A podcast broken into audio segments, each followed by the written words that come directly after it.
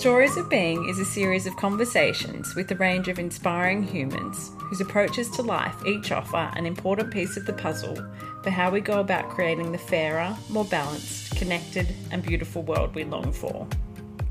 Each conversation explores a new perspective on how we view success, connection, power, and progress, and offers inspiration and guidance as we collectively transition to more harmonious ways of being with ourselves, each other, and our shared home.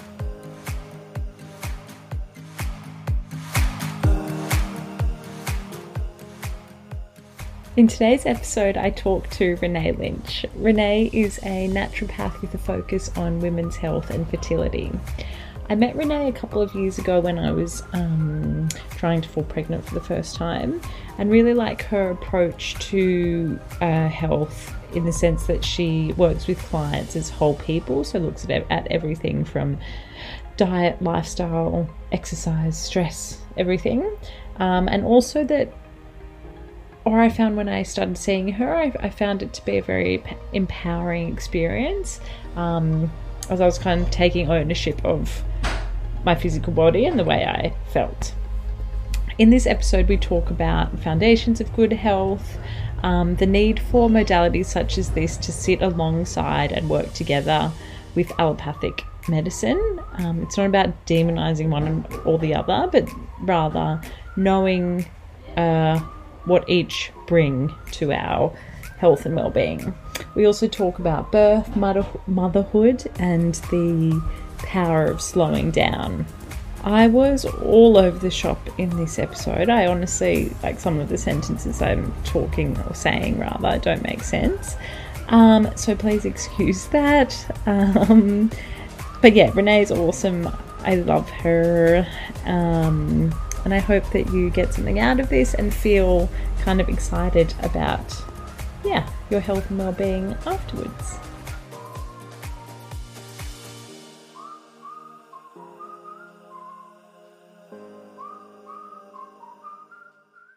So, I guess to start off, it would be really cool to kind of understand because I don't think I know this story of yours, but how you got into this kind of health and wellness space as a naturopath, and also how you kind of personally defined or define naturopathy and what it actually is.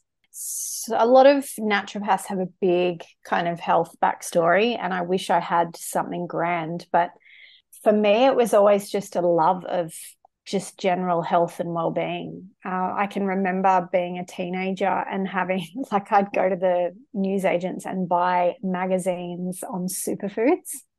No idea why. Such a random interest, but I just I don't know. I just really loved it. Um, I had a mum who did a few kind of diets over the years and my sister kind of followed that for a little bit but it was not ever really something that I was, I don't know, I never went down that path.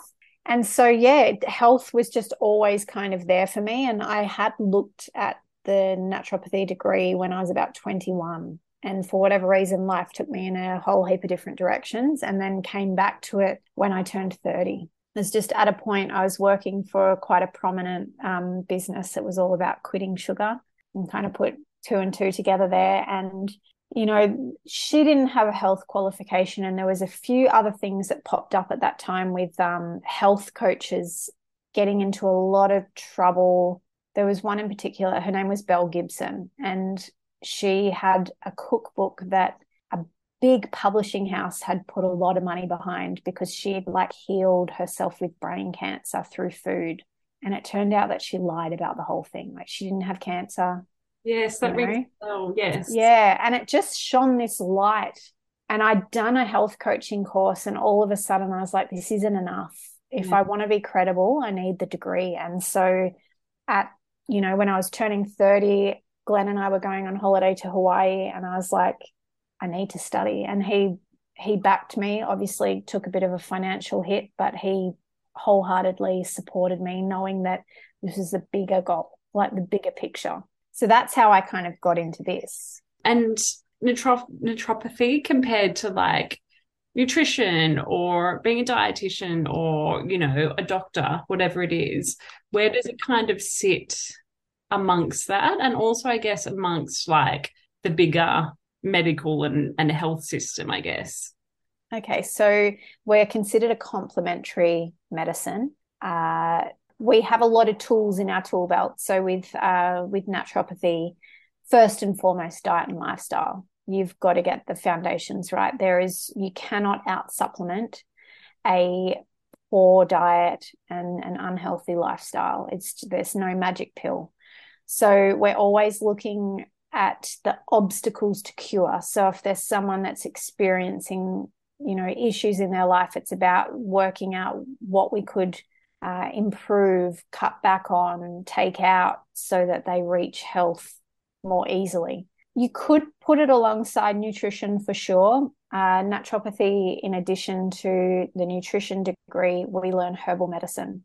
And I suppose that's like, that's the magic you know, it's essentially plant medicine that's been used for thousands of years. So we have a lot of modern science backing the use of certain herbs for certain things. And then there's a lot of empirical, traditional use of herbs, um, which is, you know, really, you can't, you kind of can't put all of the focus on the science and discount the historical use of herbal medicine so that's i suppose where we differentiate from nutrition but and every i think the thing is is that every naturopath will have a different way of practicing but for me the foundations are key. There's you know a lot of over prescribing happening these days and it's kind of termed green pharmacy. So it's no different from say going to a doctor and getting prescribed medications so if you are working with a naturopath, you're wanting to make sure that they are, you know, addressing all of the underlying causes and not just like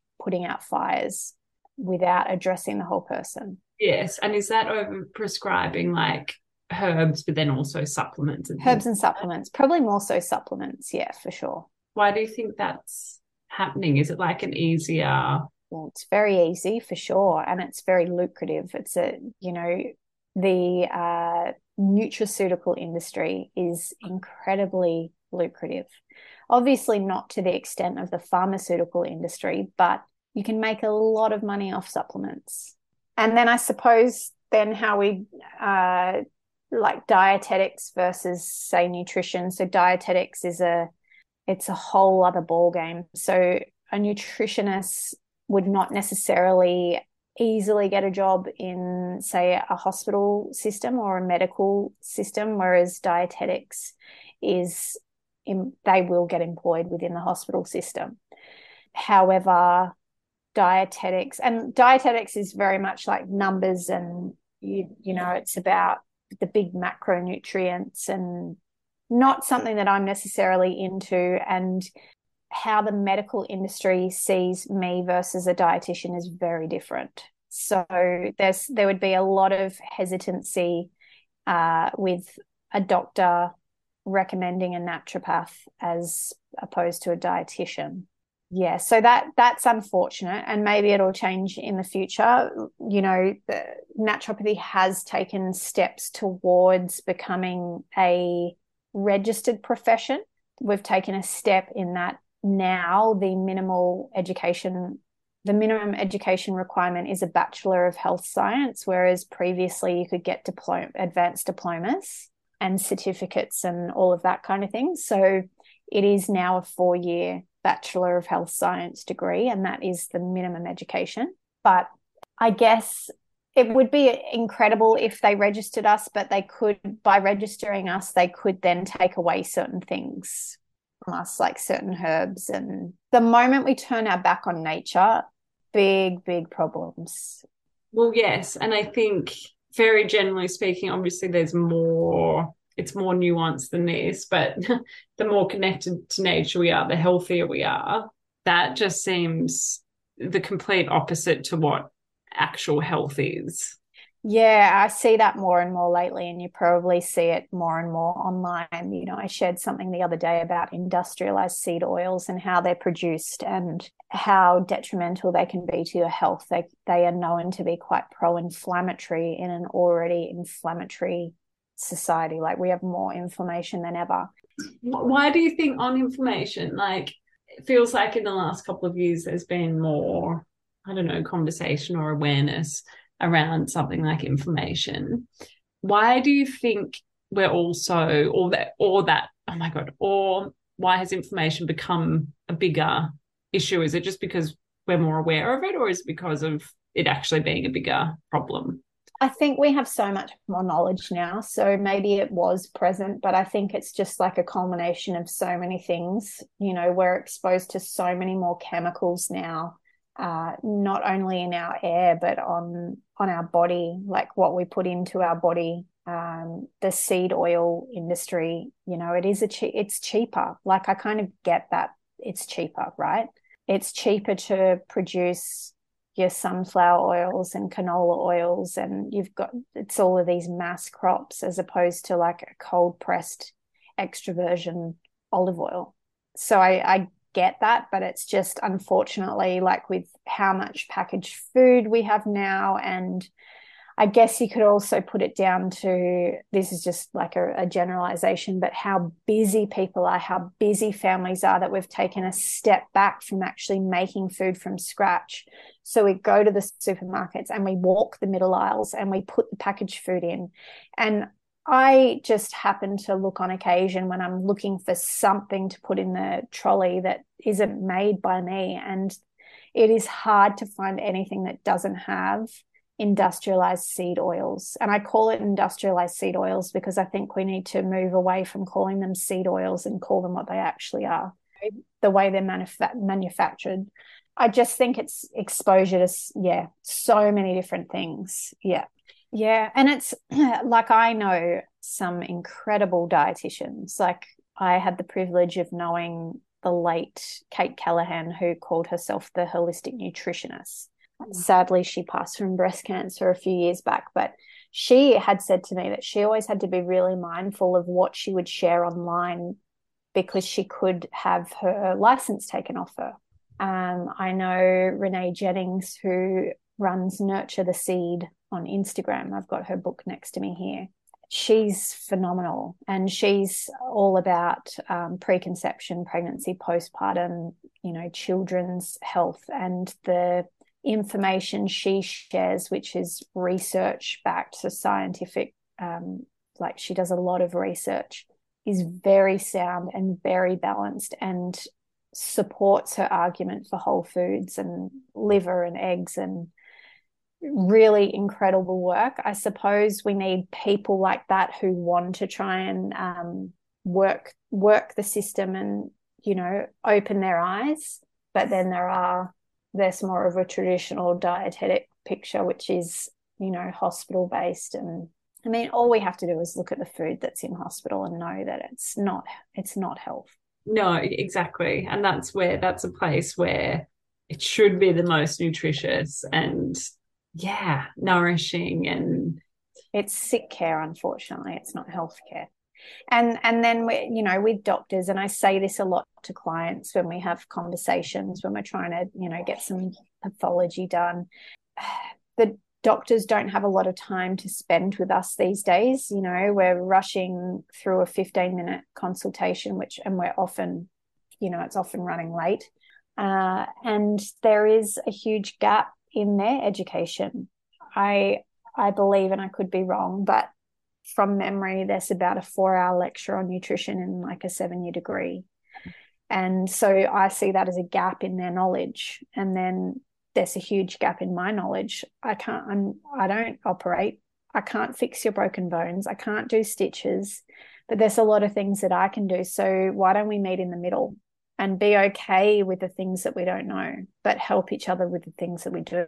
Yeah, exactly. And I think like modern medicine or Western medicine, whatever you want to call it, is amazing at so many things, but it's not necessarily amazing at root cause or um, keeping people like healthy and vital, you know, because it's yes. more like management rather than life giving. You know what I mean? Yeah, yeah. So I, a good example is I had a beautiful client come to me for an array of different things over the years. And she had been told that she had stage one bowel cancer. And when I saw her, she had this long hair, and the next time I saw her, it was cut to her shoulders. And I'm like, "What's the go?" She's like, "Well, I went to a gastroenterologist, and I found out I have stage one bowel cancer, and there was talk of you know chemo and radiation. So I thought, going to lose my hair, so I might as well just chop it off." And then they told me that it's not progressed enough that we can do chemo and radiation. So they just said, "We'll just watch and wait." That's so to me, yeah, to me that means it's not yet bad enough and there's nothing we can do right now. So we'll just watch and wait. And if it gets worse, then we can do chemo and radiation. And to me, I'm like, that is just absolutely absurd.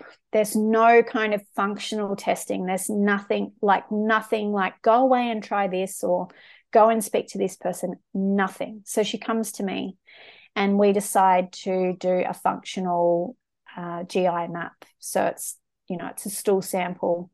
It's three hundred and eighty to four hundred dollars, and it kind of gives us an idea of you know what's happening in hmm. the gut. And it turns out that one of her markers for that's involved with like hormone clearance and um, yeah recycling of hormones was like the highest that I was on the phone to the company and they're like, this is the highest reading we've ever seen. So basically, any type of medication that this client had been given or hormone was just going round and round in her body. So I could see that her liver needed supporting and there needed to be some gut healing. So we worked on kind of clearing out estrogen and medications and, you know, like all of the, these hormones essentially. And we were working on healing her gut at the same time. Uh, and I also put her on this, uh, it's called Ribraxx. I'm pretty sure it's shiitake mushroom extract, and it's been studied for cancer. It's a very expensive supplement. Anyway, she went back, I don't know, four to six months later, and they did more tests, and they're like, oh, there's no cancer. She, so she still checks in with them and makes sure that, you know, but like the, the, the fact is that she was sent away to get worse so that they could do something. It's like a really simple question of asking, like, but why? You know, so in that instance, she had this diagnosis, but yeah, that w- that was it. It wasn't like, but why is that happening? Whereas I think that's that's where the big gap is. I think, and that's where something where something like naturopathy fills that gap. Yeah, naturopathy, nutrition, an integrative GP, a good dietitian, and when you were talking about that, it, it made me think of like when I came to see you. So we'd been trying to get pregnant for, I don't know, eight months or something, and there wasn't anything wrong. But I was still like, yeah, I just want to go and see you, like make sure everything's just operating at an, an optimal level. And there are a few little things that I think you tweaked with herbs and supplements and things. One of the things I felt after seeing you was like this sense of like power, kind of taking ownership of the situation and my health. And, you know, I think there's something really empowering about approaching health in this way. Actually, a really important part of of health. Yeah, well, if you think about it, I I feel like we are all so disconnected from ourselves, and I don't I don't know why we're kind of made to feel that way. We're so disconnected from the fact that we have so much control over how our body works, like stress and the food we put in our body. And it, yeah, it's actually mind blowing. And I now think that it's, you know, I'm like, why are you not more connected to yourself. But I see it all the time in clinic, like so many people who just don't realize that like they're a, they're a whole body. You know, and that they like they literally have so much control over it. And I was one of these people. I would say it was probably only in the last maybe four years that I I really am more in tune or feel more connected in myself and I'm aware of like almost how I feel, like physically and how that's connected. But I, I do think that disconnection is massive and it's disconnection from selves, from people, from even nature. And I think all of that actually works together. Yeah, absolutely. yeah disconnection from self and like symptoms and not realizing when you know like they actually you know their gut problems or their stress or whatever like they ha- they can work on those things that's not normal or like period pain like cramping or heavy bleeding all of these things and they're just like that's their normal so they never question anything. And they don't realize that it can get better. Yeah because it might be all they've known from from the moment they've you know had hormones start working. And and also i think you know stress is stress is massive. And I do see a lot of women who live in cities, and I talk a lot about like masculine and feminine energy. Uh, and I don't think it's really something that people kind of think too much about. But, you know, I, I see a lot of mothers or I see a lot of, say, women in business who are wanting to conceive. And so they're wearing this very like logical thinking hat, which I'm like, if you're in your head, it's general it's generally masculine energy or yang energy mm. but when you drop into your body that's the feminine energy and it's not that one's bad you know it's about having the balance and i just think there's a huge disconnection of being in that feminine energy and that that's really where that connection to self comes in so i'm always trying to encourage women to find ways to drop back into their body so whether that's like you know, getting out in nature or putting on some type of music that just makes you move your body, you know, without thinking too much about it. Just cooking, you know, like using your senses, really. I find that very feminine. So, yeah, that's something I see a lot as well. Well, it's fun. Again, I was going to ask you that question. And this whole, when I was first starting to think about this podcast, initially the idea was all about the feminine and like seeing it as something that is actually number one need, but also like strength and power. Um, and I think often it's not it's not seen as that. It's seen as like soft and weak and meek and things like that. And like you said, there's a need for both in each person. And I think sometimes you need more feminine, sometimes you need masculine. But it's it's changing how we perceive the feminine as just something that is, yeah, powerful Mm. Oh, I mean, all you have to see is a woman giving birth to know that the female is powerful. Yes, it's yes, a hundred percent. That I, I, yeah, that I think there is nothing more, nothing more powerful than a woman bring like giving birth. They're literally bringing life into the world. I, I would say that that is there's much more strength in that than there is testicles. To be honest. Oh my, a hundred percent. and I think that's why, like, uh, even the way that now we birth has changed is because there's a fear in that female strength, mm. you know, and a lot of like obstetricians and stuff are male. Mm. And there's a real like, holy shit, this woman's like next. We can't, well, we can't control her. Right? Yeah. Yes. But if we do control her, then there's more need for intervention and then we can control. Exactly, because then they're the kind of on top. Yeah. And that's fully stereotyping and not every single person's case. No. As a, as a generalization. Yeah. yeah. This book's really good for that. 10 Moons by Jane Hardwicke Collins. Yeah. Incredible because it does really talk about, you know, the the power, really. Birthing in any way, I think, can make a woman realize how powerful she is. And i think it also ha- like you can in that moment you can tap into maybe something or you can tap into that power that maybe you didn't necessarily have access to. Yeah you need to be open to it because there's a lot of women that go into pregnancy feeling fear and that's all they'll experience.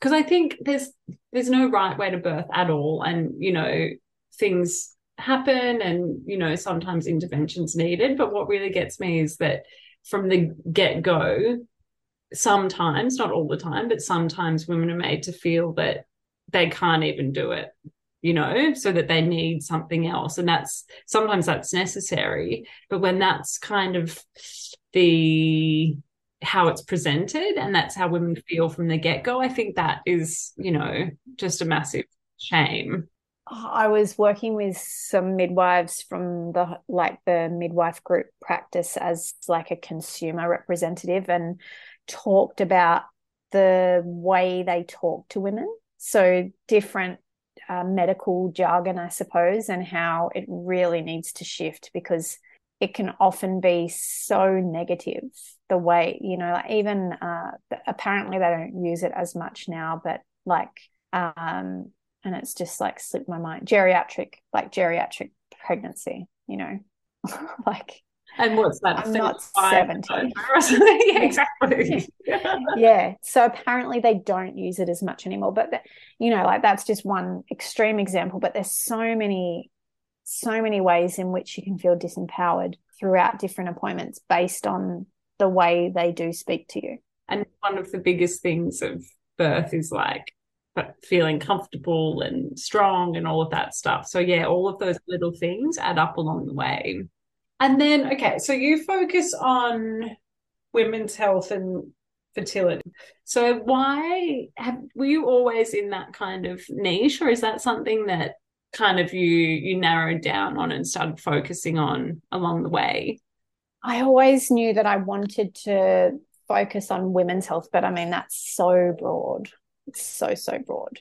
Uh, I suppose for me, it's about trying to make a difference in like a ripple effect way. And, you know, if you look at the health of a lot of children these days, it's quite poor. Uh, so if I can try and impact the next generation, then you know my job is done and so by doing that if i can start working with a couple before that life is even created like how incredible is that? Like it's pretty it's pretty powerful.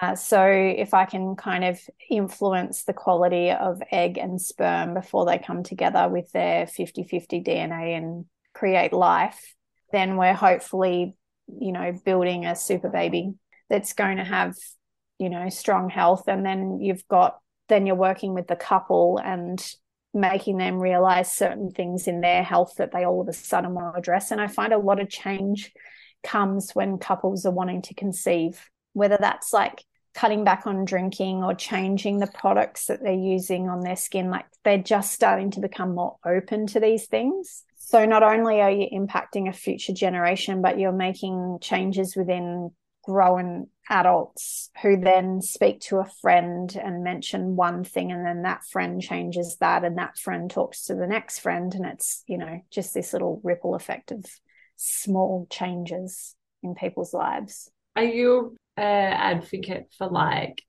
i guess well, how would you describe it progress over perfection? Like these small changes if you can't do it all that's okay. I say that because often sometimes it feels like you have to do everything perfectly for it to actually count. But a lot of the time, that's not necessarily. No, not at all. I mean, it's all about sustainable changes.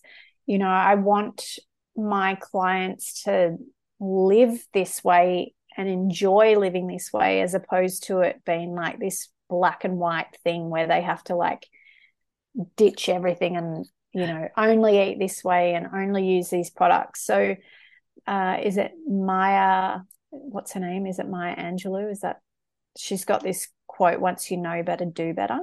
You know, so like if it if it's coming to coming down to like changing your personal care products and your cleaning products at home, use up what you've got and then start replacing things one by one. Or, you know, just start adding in some things or cutting, you know, if you're having three coffees a day, let's cut to two you know like it's it's got to be sustainable otherwise it gets put in the too hard basket. Yeah exactly. And then and i think as well then people's like defenses go up. Yeah. And so they they just become closed off to all of it. Yeah. I'm not about diets. I'm not about fads. You know i just want people to see the benefit of a whole food way of eating. Uh, so like i still i love pizza and i love a good burger. And you know like life is about enjoyment first and foremost you know i believe that if you're sitting there and you're berating the plate in front of you whether that's a plate full of really healthy food or a burger the mind mm. yeah. oh, like that takes over whatever's on your plate. And and that makes sense with the, you know, like what we were saying before about the mind body connection. If you're so, yeah, obsessed about it or consumed by it, then yeah, that will impact your health. If that's about like eating super, super healthy or whatever it is. Because mm-hmm. it's it's the stress aspect. You mentioned um like cleaning products and personal care products just before. What's why I guess is it important to think about those things and how they can impact, I guess, just like health overall or things like fertility? So, the beauty industry, it's an unregulated industry, meaning that they can put lots of different things in their products and no one's kind of telling them, no, you can't do that. Unless you say from somewhere in Scandinavia where they have so many strict things in place, which is fantastic. Uh, but we have like there's you know things in products over here that other countries have banned for years. Mm. Uh, like if if it's something that you're wanting to start investigating, there's an app called Think Dirty, and you can kind of like you know scan a Mac product or type in NARS whatever or you know insert the brand, and it will give you a ranking like green is good, orange is okay, red is ditch, and it will bring up the ingredients and then the research of say what they're linked to. So we've got all of these products with all of these like colors and fragrances and chemicals. And I think, like, on average, a woman will walk out of the house with nine different products on her, like from the beginning of the day. So, you know, if you think, if you just you're in the shower, you've washed your body, you've washed your face. Maybe they're two different things. Maybe you brush your teeth, you hop out of the shower, put on deodorant, put on a body lotion. Maybe you've got a serum and then a moisturizer and then an eye cream and then a sunblock, a tinted moisturizer, a concealer, mascara, lip gloss. Like that's probably over nine. That's a whole lot of stuff going on to an organ that's super absorbent uh, and a lot of these, we call them endocrine disrupting chemicals, which in simple terms just means hormone disrupting chemicals because they have the ability to make their way into our bloodstream and fit into the different receptors that our hormones fit in, and it can muck our hormonal system up. I find it really interesting. There's a lot of research in the past few years on phthalates.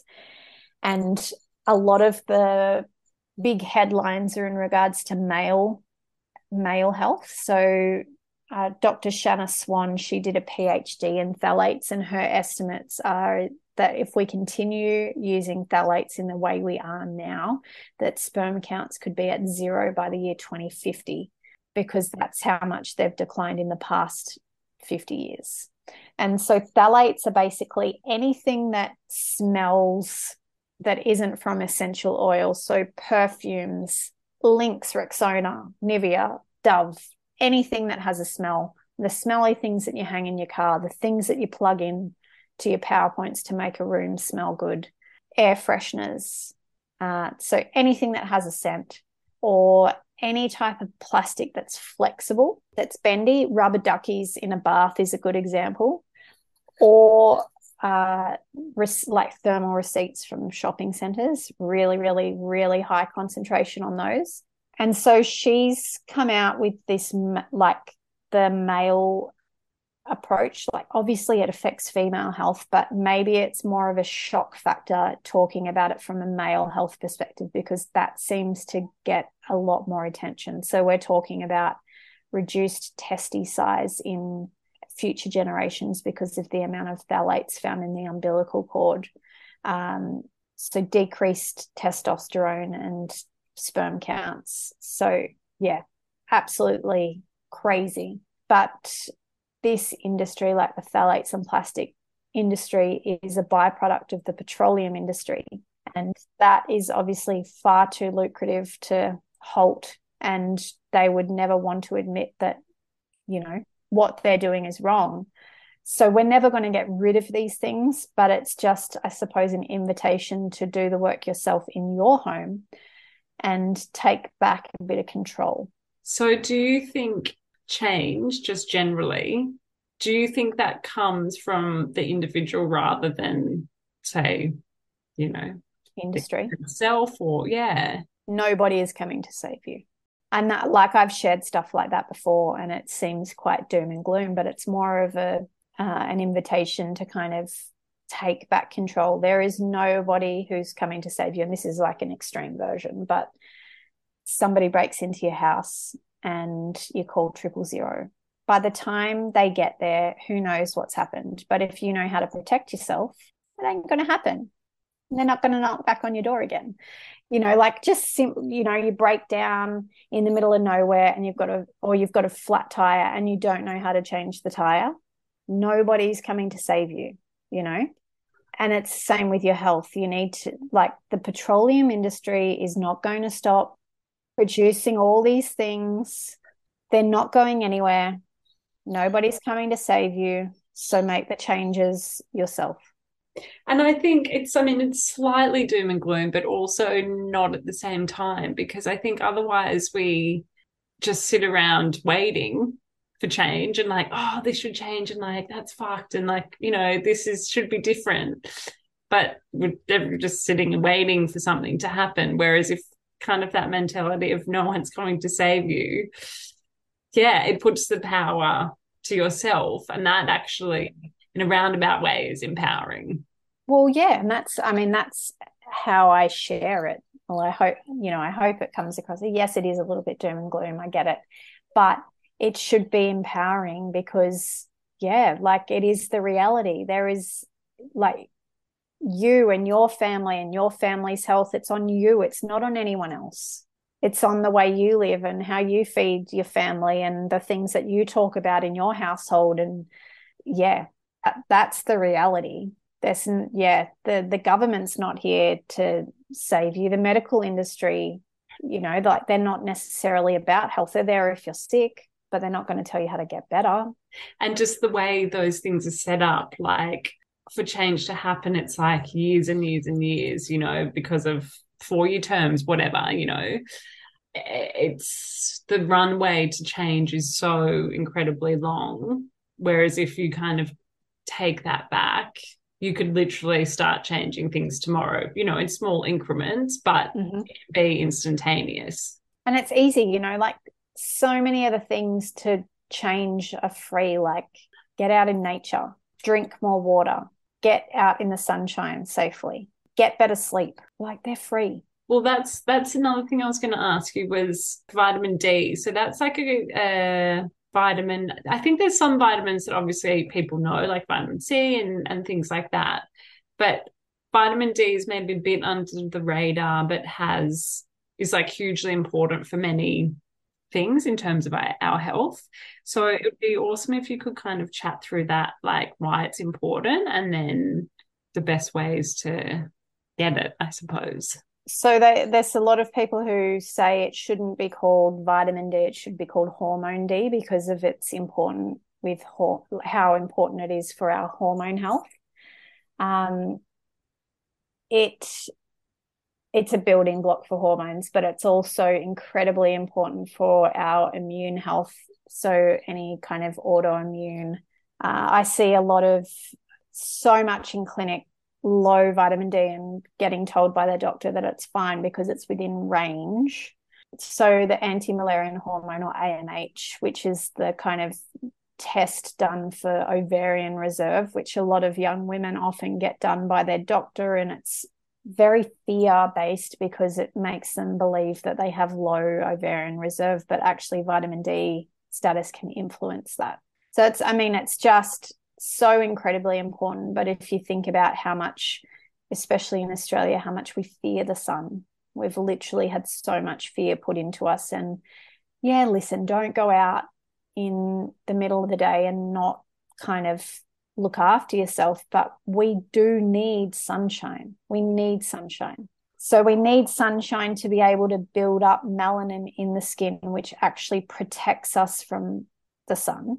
But we also need sun so that we get vitamin D. Like if you're talking about where you get vitamin D from, first and foremost, the sun.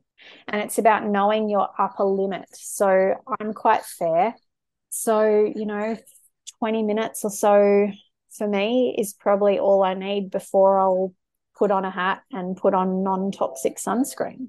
Uh, but yeah, it's definitely important to know your upper limit and then, you know, put on a rashi, a t shirt, a hat, whatever it is.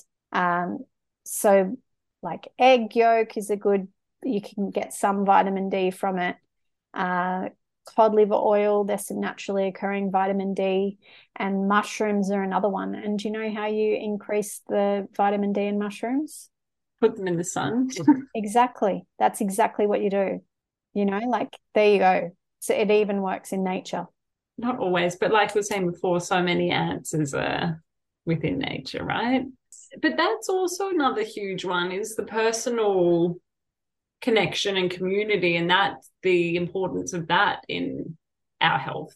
Hugely. You just have to look at mothers who are trying to do it all when like you really do need more than just yourself. Never have i wished that i lived closer to my parents than since having children and just being able to have you know mum or dad come around and look after the kids so you can go out for dinner or you know work a few hours knowing that your children are cared for by family you know by someone who loves them just as much as you do. Maybe maybe cook you a meal. I've been thinking about motherhood a lot recently and like oh my god so many things. But like i think one of the reasons and it's similar to what you just said but one of the reasons women or mothers are so say depleted or stressed or whatever it is is obviously you're caring for a human. Like you know, you're maybe not sleeping as well, blah, blah, blah. But I also think it's because in this day and age, often you have a child and that is being a mother becomes your main identity. And we often forget that we're like, we're so much more than just one thing but there's no room to kind or it's much harder to keep those other parts of yourself kind of nourished and in touch with those other parts of yourself because like you said you're just doing it on your own. But i think women need all of these different things. And obviously you know motherhood will probably be the prominent one for x amount of time. But yeah we're whole beings that need to stay connected to the other parts of ourselves. And i think that's a huge part of yeah the depletion and the oh i'm just a mum or I'm so stressed because I'm going back to work and you know like all of these things because it's not this yeah nourishment of those those different parts of ourselves. Yeah, my friend Naomi who's a postpartum doula she's been sharing a lot on this topic lately. Uh, she just released a a webinar I think it's like $22 and it's all about returning to work and she shared some really incredible data which showed it compared like career uh, house chores and childcare, and it compared the male versus the female, and it showed the male's career basically up the top, never really changed. And then it showed, you know, the the female's career was up high, and then she had kids, and it basically plummeted. And then maybe later in life, it went up a little bit.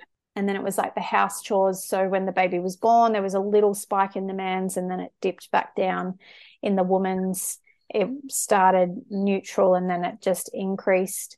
And then childcare, uh, when the baby was born, the male spiked a little bit and then went back to normal, and the woman's skyrocketed. So not only has she now got a life to look after, but she's got just as many, like more house chores than she did before, you know, and then we only have to look at how much a woman's superannuation gets hit because she's out of the workplace.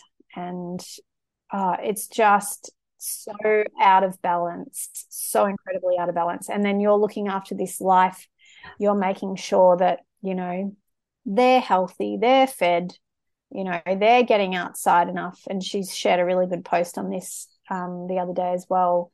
You know, like they're going to the dentist or the chiro or whatever it is but you're not.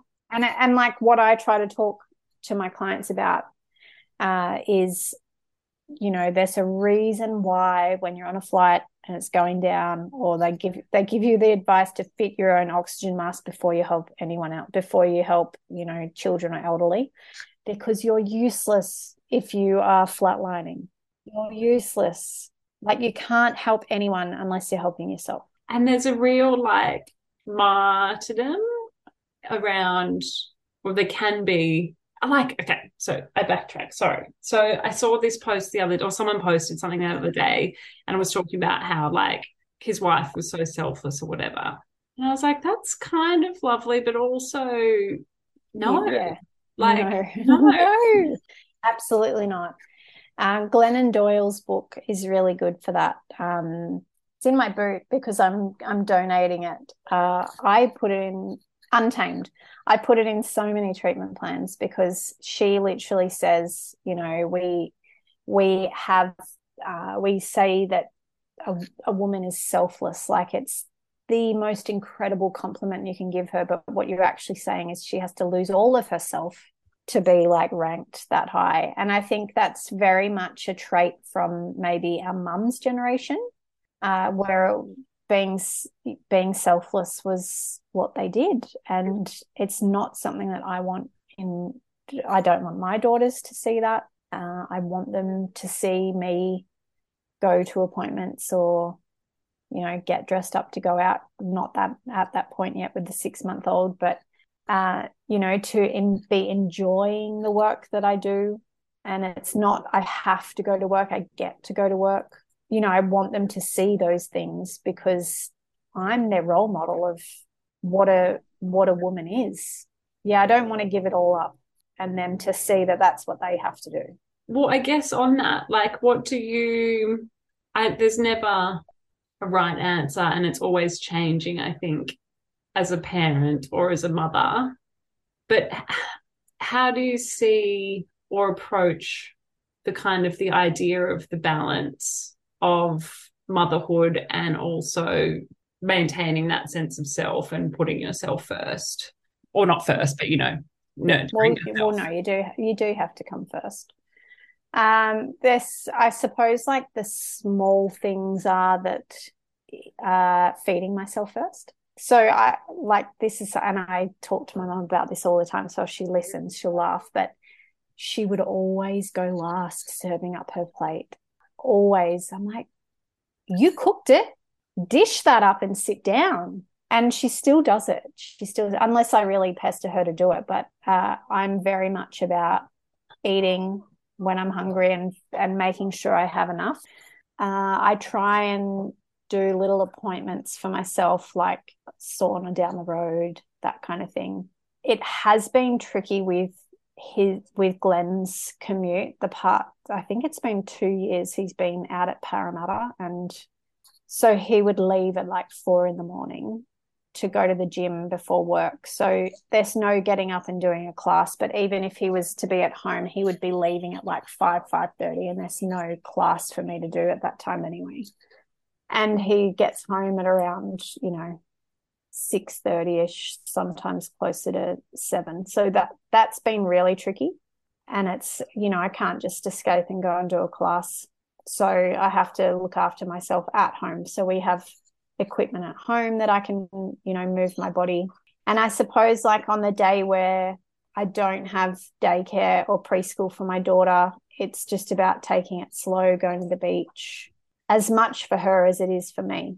And and I'll only do one big thing that day. I won't try and then cram it in by going out in the afternoon.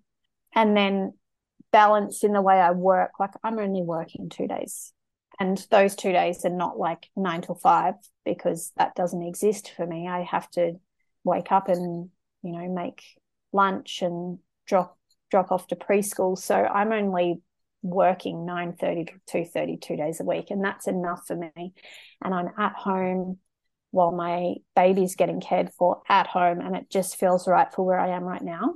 I think it's about just realizing where you're at in the season of your life and kind of adjusting accordingly. And right now i i am required to be at home a little bit more because i am exclusively breastfeeding and that is okay and not let my ego get in the way of how i want it to look because in a few years time i'm going to have girls that are older and i'll wish these days back and i'll be able to do those things I think it's such a good point. And like at the time, it feels like it never ends and it's forever. but I say this with like the sleep thing, like Andy is not a good up until recently, she was still waking every two hours, and she now only probably sleeps every four. She'll sleep for four hour stretches.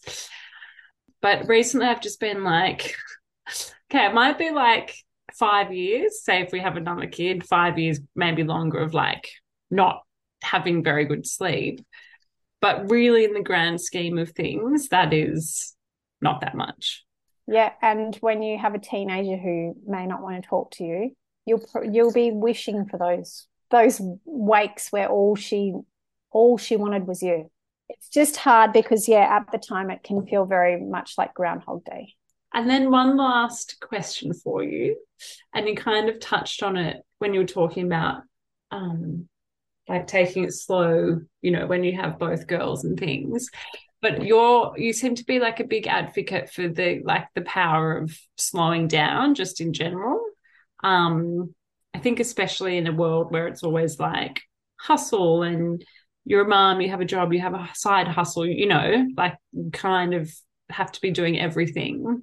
So yeah, I'd just love to hear your thoughts on yeah, slowing down. I guess also the the power in that. Yeah, I think it comes back to that yin and yang energy, energy and that masculine, feminine. And if we're always doing, rushing, going, that's that masculine energy and we end up so out of balance and we end up being more susceptible to burning out mm-hmm. because we're out of balance. Uh, I can't say like I'm definitely a work in progress. Like I, I really try. You know, it is a practice. It's it's hard. It's hard to slow down. It is so hard to slow down because we are led to believe that we need to fill our time with every with anything and everything we can't even stand in a in a in the line at a grocery store without looking at our phone you know so i think it's just about trying to find ways to disconnect and be okay with doing nothing and being mindful of the things that you do fill your time with so sometimes like i love spending time in the kitchen but what am I, if I'm in there too much, what is it in my life that I'm avoiding? Like, am I avoiding just sitting down and playing? You know, um, this is totally going off tangent, but yeah, I I think that because of the way our life is paced, we find it hard to bring slowness in, and so you have to work at it. A few months ago, I joined the Daily Rest Studio by Emmy Ray. I used to work with her years ago and what she's created is absolutely beautiful. So she's got like an online membership with a whole library full of different breath practices, restorative yoga, yin yoga. Uh, you'll only find a very small portion of, say, faster paced um, sessions, like a touch of vinyasa. But her thing is about rest and bringing rest as a practice into the everyday and taking rest multiple times throughout the day. Like there's enough research to show that it works. You know, like non sleep deep rest, yoga nidra, breath work, all of these things have shown to be incredibly powerful for how productive we are. So, you know, you don't it's it's about working smarter, not harder, really yeah, so I mean that often goes into my treatment plans. I'm like, if you can, if you can afford it, sign up for this membership. I just think it's it's really beautiful to yeah bring rest as a practice in and and really sit with how difficult it is. Oh my gosh, uh, yes, I was. Well, that's what I was thinking. I was like, when you actually start, literally maybe just sitting on the couch doing nothing, like no phone, nothing. That because we're so used to being distracted or like our nervous systems, I don't think are used to that. So it can be yeah. so uncomfortable initially because our body and minds are just not used to that stillness. No. I mean, like you can even be laying there watching a movie and on your phone, you know, the second screen thing. But even just like legs up the wall or legs on the couch or legs on the end of the bed, how much body you feel it you feel the energy and you feel the restlessness in your body when you should just be surrendering to rest. She does um every month she does a full moon practice and I've fallen asleep a few times in it, which I think is incredible because I do find it hard to really drop in and slow down. But you definitely notice like your weak spots, that's for sure.